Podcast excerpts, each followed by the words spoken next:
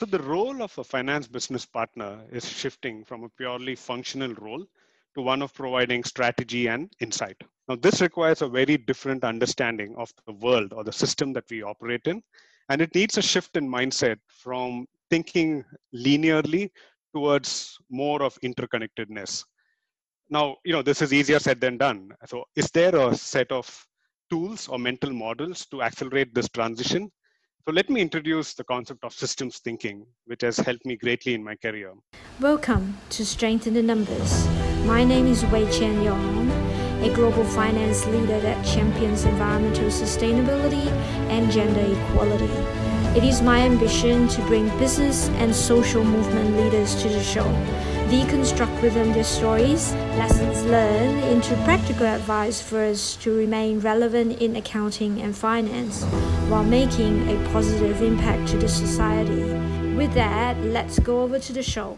Hi everyone. Shiva Vilayanur is a finance leader with broad experiences across the technology sectors. He has proven track records in driving revenue growth and operational efficiency gain. He has worked extensively across APAC in his past roles and led global and cross-cultural teams. His finance business partnering skills were well recognized by stakeholders. We are very pleased today to have him joining us at the SITN show. He's going to share with us tools and advice to make us a better business partner in finance. So let's welcome Shiva to the show. Thank you, Weiqian. It's uh, great to be on the show. So thank you for having me over. So maybe just as a start to help our audience understand a little more about yourself and you know your mm-hmm. stories, where do you start your career and how do you get to where you are now? Sure. So I'm from India and I've been living in Singapore for the past 10 years. Uh, I started my career with as an auditor with Deloitte in India. This was after finishing my CPA. I did that role for a couple of years uh, and then decided to go get a full-time MBA from the Indian Institute of Management Indore. Post my MBA, I've pretty much worked in the technology industry uh, in the Asia Pacific region. The companies I worked for include Intel, eBay, HP, and uh, Juniper Networks over the years, I've focused and built a specialization in finance business partnering roles. These are roles where you partner with a senior sales leader and his team in driving a P&L for a region. And I consider these roles as most exciting and challenging because they are half art and half science. Currently i'm in the middle of a career transition. Uh, so while i'm looking for my next career opportunity or challenge i'm sharing my experience as a strategic and financial advisor to startups in the asia region and i'm also sharing the knowledge that i've gained in the past uh, as a finance business partner with the broader finance communities.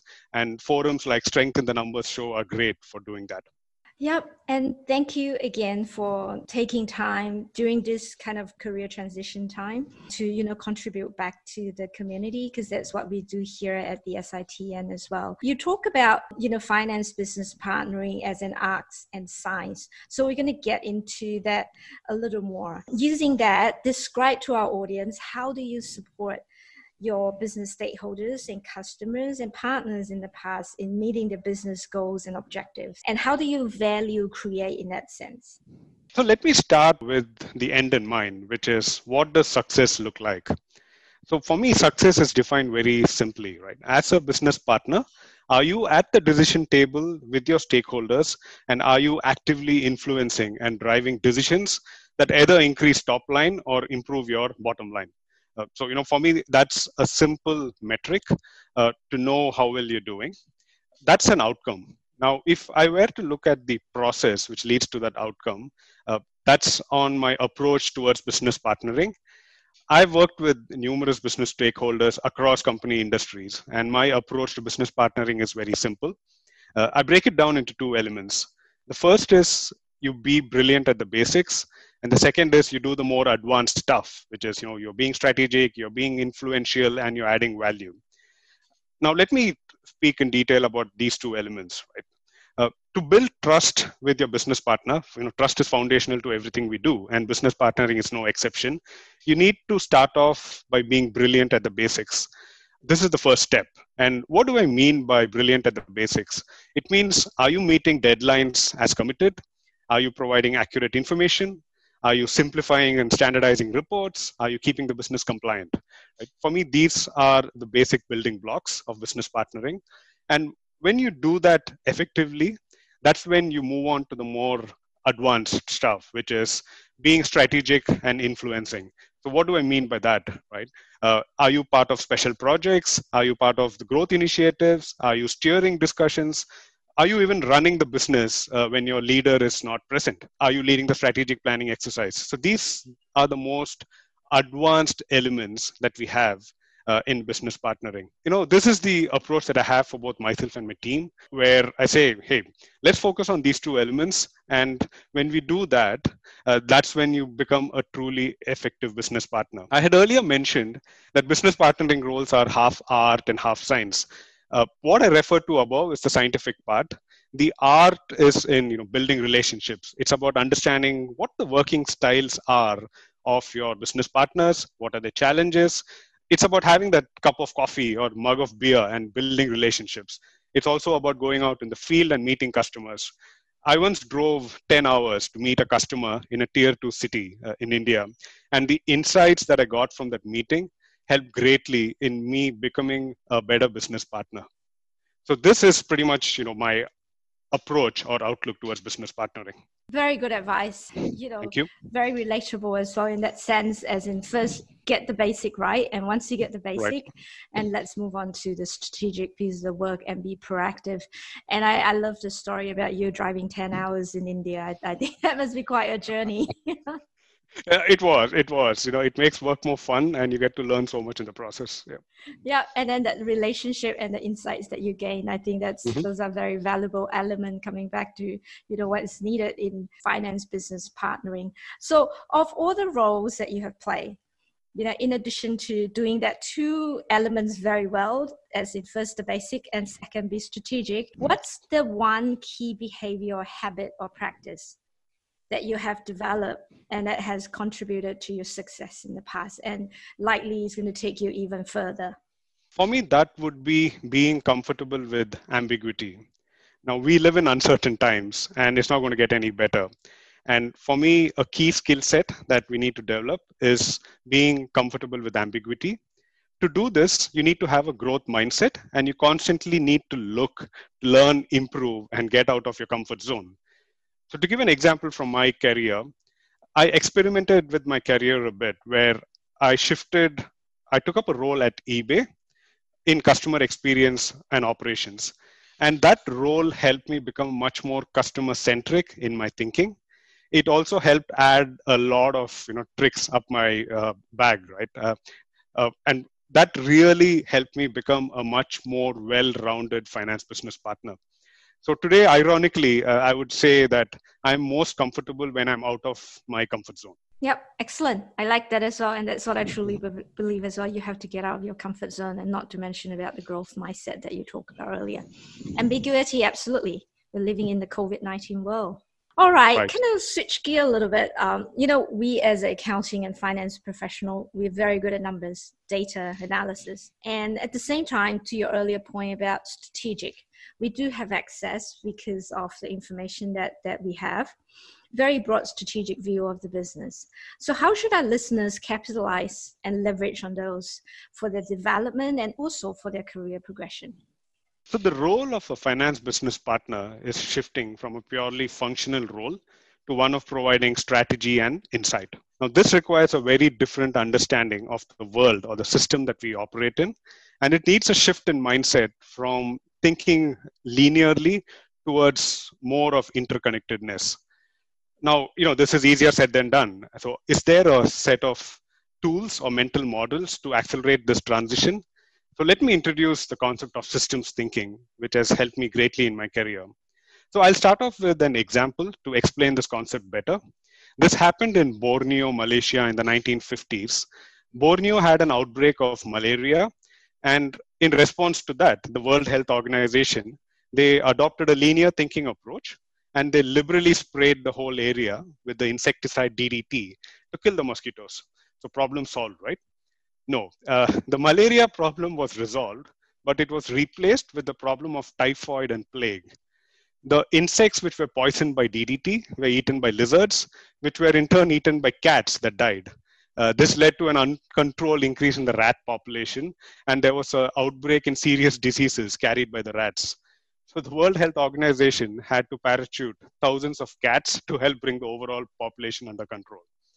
Now, had a solution, a solution which leveraged the overall understanding of the system would have been far more effective than a linear thinking based solution of spraying DDT. Now, what's the takeaway for us as finance business partners? It's simple. You need to have a very holistic understanding of the system that our business partners operate in, and that will help us provide very effective solutions. Now, systems thinking provides frameworks that help us understand the world in we operate in.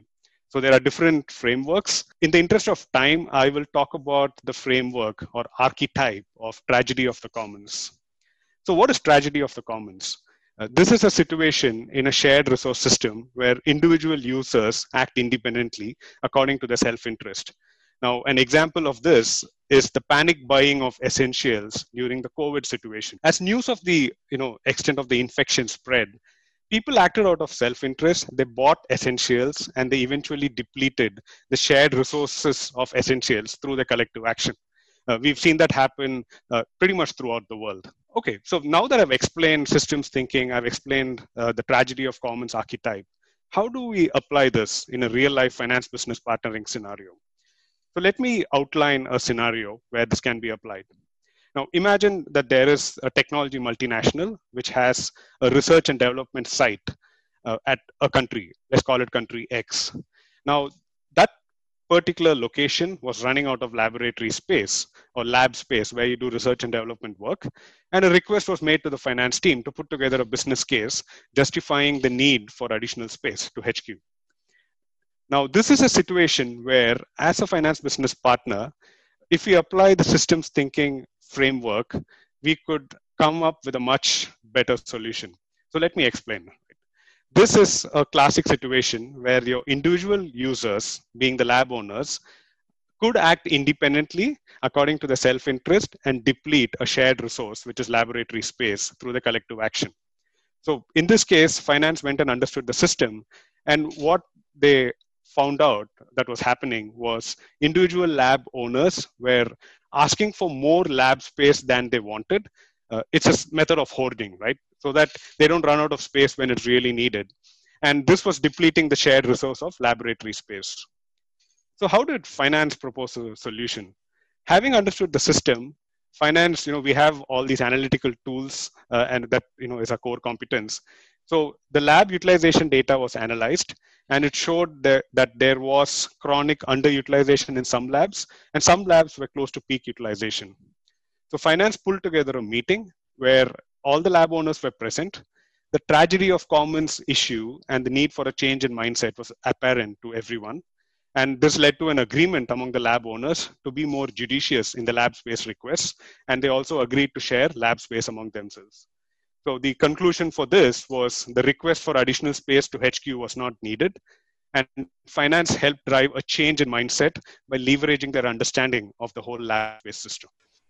I, I really like this piece of advice around system thinking. You started with the Borneo example and then, you know, then related to what we are living right now, the COVID 19 world.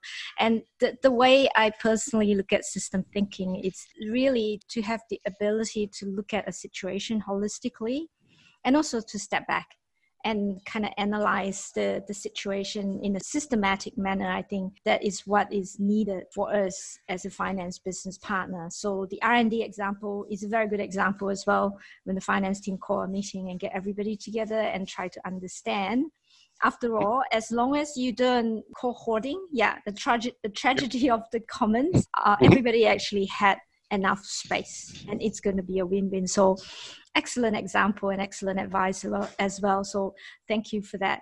Now, earlier on, you were mentioning that you know you are in the middle of transitioning to a new career. So, what are your priorities over the next 12 months, and what sort of actions are you taking to achieve those?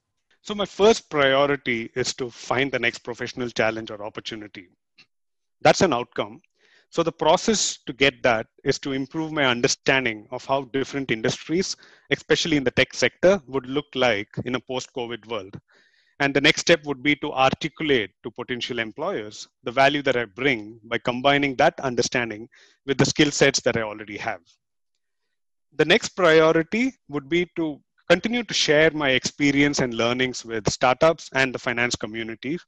And this is applying the concept of learn, teach, learn, where you learn something, you share or teach it with a broader audience and you learn again in the process. And as I mentioned before, uh, forums like Strength in the Numbers, they greatly help in this process as they break down barriers to information sharing. I also believe in giving back to society. I'm part of a group of mentors at Talent Trust, which is a transformational Singapore based charity that helps other charities better execute on their vision. So I'm a mentor for a charity and helping them shape their strategy and plan for the next three years to help them secure funding from the government. And uh, you know, last but not least, uh, I'm learning barbell training, and I have a pretty ambitious goal of deadlifting two times my body weight uh, in the next year. So these are my priorities for the next year. Yeah. okay, the the barbell training. I guess the way I look at it is, as long as you stay healthy, Shiva, that is the absolutely. Key. yes, you're right. That's so true. And and but I have to say, I'm very impressed for the fact that, you know, the amount of effort that you're putting in to give back to the society and the community as well, in terms of helping the finance community and also the much broader base of, the, you know, the social. I presume this talent trust is a social enterprise. Is that so? That's right. It's a non-profit okay. uh, enterprise. Okay. All right. So, you know, with, with understanding a little bit about your your personal goal in terms of learning barbell let's get into some of the more fun questions for our listeners sure. to get to know you a little more so if you were to look back your whole life what's the one piece of advice that you've ever received the best piece of advice I've received is from John Courtney, uh, my manager when I was at eBay and a great leader. So he told me leadership is what happens in your absence. And for me, that's one of the most powerful pieces of advice I've received. Uh, it's changed my entire outlook towards the way I manage my teams. It's even changed my approach or outlook towards parenting. Uh, the goal here is to develop teams so that they are self sufficient in your absence. And it's a very powerful thing to do for the people that you can potentially influence in your life. Yes, well said. It's is when you when you're absent, so that's where leadership. So how do you then look at success then? So success is when the team operates independently in your absence. So it is uh, a simpler metric would be uh, you step away for two weeks for a holiday and things run perfectly fine. Uh, so for me, that's success because you have evolved or developed a team who are completely independent and mm. who are potentially ready for the next challenge. So I use that as a simple metric. That's a good one. So who will be the person that you know come to your mind when you think about the word successful? Sachin Tendulkar, uh, the Indian cricketer. So he is like Pele to soccer or Muhammad Ali to boxing. And he achieved his results in a very sustainable manner and conducted himself with utmost dignity throughout his remarkably long career. So for me, he is someone who's a role model that I look up to constantly. I heard of uh, Sachin, but I, am not really a cricket fan. So, but but I heard of him as well. That tells you how um, influential yes. he is as a person. So, you know, at your free time, I'm sure you read, and then for the fact that for you to be able to share the Borneo example, which um, I myself, as a Malaysian, never know about this as mm-hmm. well. Uh, so, what would be the one book that you would like to recommend to our listeners, and why? I would recommend The Fifth Discipline by Peter Senge. Entire the message of the book is the learners will inherit the world. And this book will help you both become a learner and set up a learning organization. And systems thinking is explained in detail as well in that book. So for me, this would be the one book to read. Uh, and it's extremely critical for changing the way we think. Wow, okay. I sure will check this book out as well. And, and thank you for mm-hmm. that suggestion. And I think on that mindset and thinking, it's very crucial for all of us as a finance business partnering. Um, sorry right. for all of us as a finance business partner um, to propel and you know move into the future you know with that i'm sure a lot of our listeners would like to continue um, a conversation with you beyond just this particular podcast um, how should they get in touch with you so I would also love to hear feedback, suggestions, and comments on this because that's how I learn and improve in the process. Uh, so the best way to be in touch with me is through LinkedIn. So my profile is Shiva Vilayanur, and I'm very easily reached, reachable on LinkedIn. All right. Thank you for that. And, and thank you, Shiva, for joining us today on the show and the very good advice about, you know, get the basic right and be strategic and system thinking. I think that will certainly be that one piece of advice that all of us will take away today. And all the very best for, you know, your search of the next challenges. I'm sure you're going to find something that is, that is great and you're going to make a good impact as well to the society and also to the business as well.